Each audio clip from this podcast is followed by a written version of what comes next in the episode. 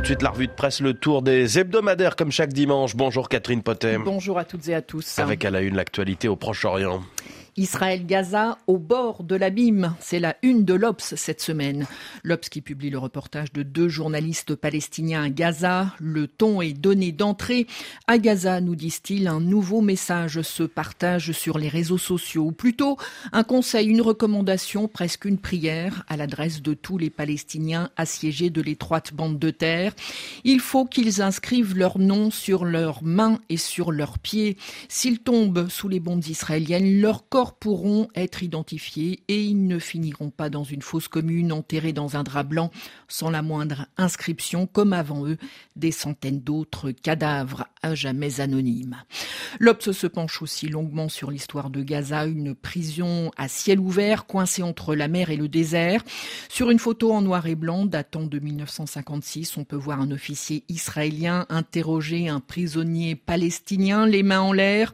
L'hebdomadaire qui fait aussi la liste des occasions manquées, celles qui auraient pu donner un autre cours à l'histoire, comme à la fin des années 50, lorsque la bande de Gaza passe brièvement sous le contrôle de l'ONU. M, le supplément du monde, est de son côté allé à la rencontre d'une famille franco-israélienne. La famille Spitz, qui vivait dans un kibbutz et, nous dit-on, qui a tout perdu. La vie a basculé le 7 octobre lors de l'attaque terroriste du Hamas.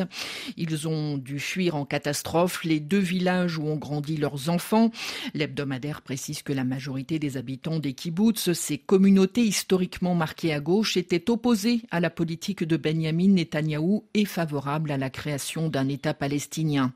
Le patriarche Patrick Spitz raconte la vie dans les kibbutz autrefois, les repas dans une grande salle commune, les enfants qui partagent les dortoirs, les habitants qui travaillent ensemble et changent de fonction tous les trois ou quatre ans. Depuis, les choses ont un peu changé, mais nous maintenons deux principes de base dans notre vie commune, explique Patrick Spitz, l'égalité et la fraternité.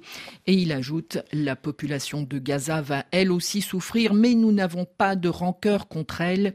Elle n'est pour rien dans notre tragédie. Dans les hebdomadaires également, Catherine, l'assassinat d'un professeur de français il y a dix jours à Arras. Après Samuel Paty, Dominique Bernard, combien de morts faudra-t-il encore se demande Marianne, qui a interrogé Yanis Roder, professeur agrégé d'histoire dans un collège en Seine-Saint-Denis et membre du Conseil des sages de la laïcité au ministère de l'Éducation nationale. Les enseignants, évidemment qu'ils ont peur et qu'ils vont avoir peur, dit-il. Ils se disent que ça peut leur arriver aussi.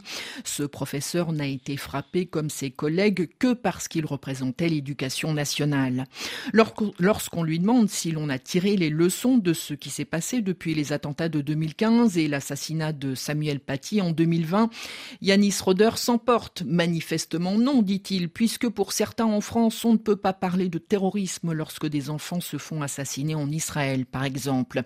Allusion sans aucun doute aux déclarations de plusieurs responsables de la France insoumise qui refusent de parler de terrorisme lorsqu'il s'agit des attaques du Hamas.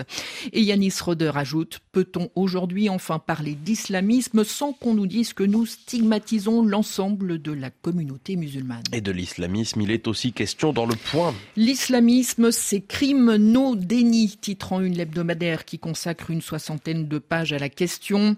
Assassinat de Dominique Bernard, nouvelle loi sur l'immigration en France, situation en Israël.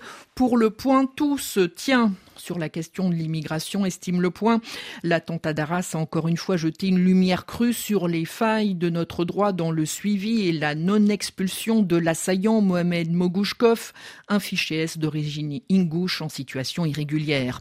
La nouvelle loi résoudra-t-elle ce genre de problème? La question reste en suspens, alors que l'exécutif, nous dit le point, peine à trouver une majorité pour voter son projet de loi. Et c'est dans ce contexte que Gérald Darmanin accorde une longue interview au journal du dimanche, alors que, rappelle le JDD, la France est en urgence attentat. Le ministre de l'Intérieur qui fait face à de nombreuses questions critiquant implicitement ses décisions ainsi que les grandes lignes du projet de loi sur l'immigration que le journal du dimanche juge visiblement trop laxiste, mais que le ministre défend sans faiblir. L'immigration, dit-il, c'est la conséquence des dérèglements du monde économique, démographique, climatique, religieux.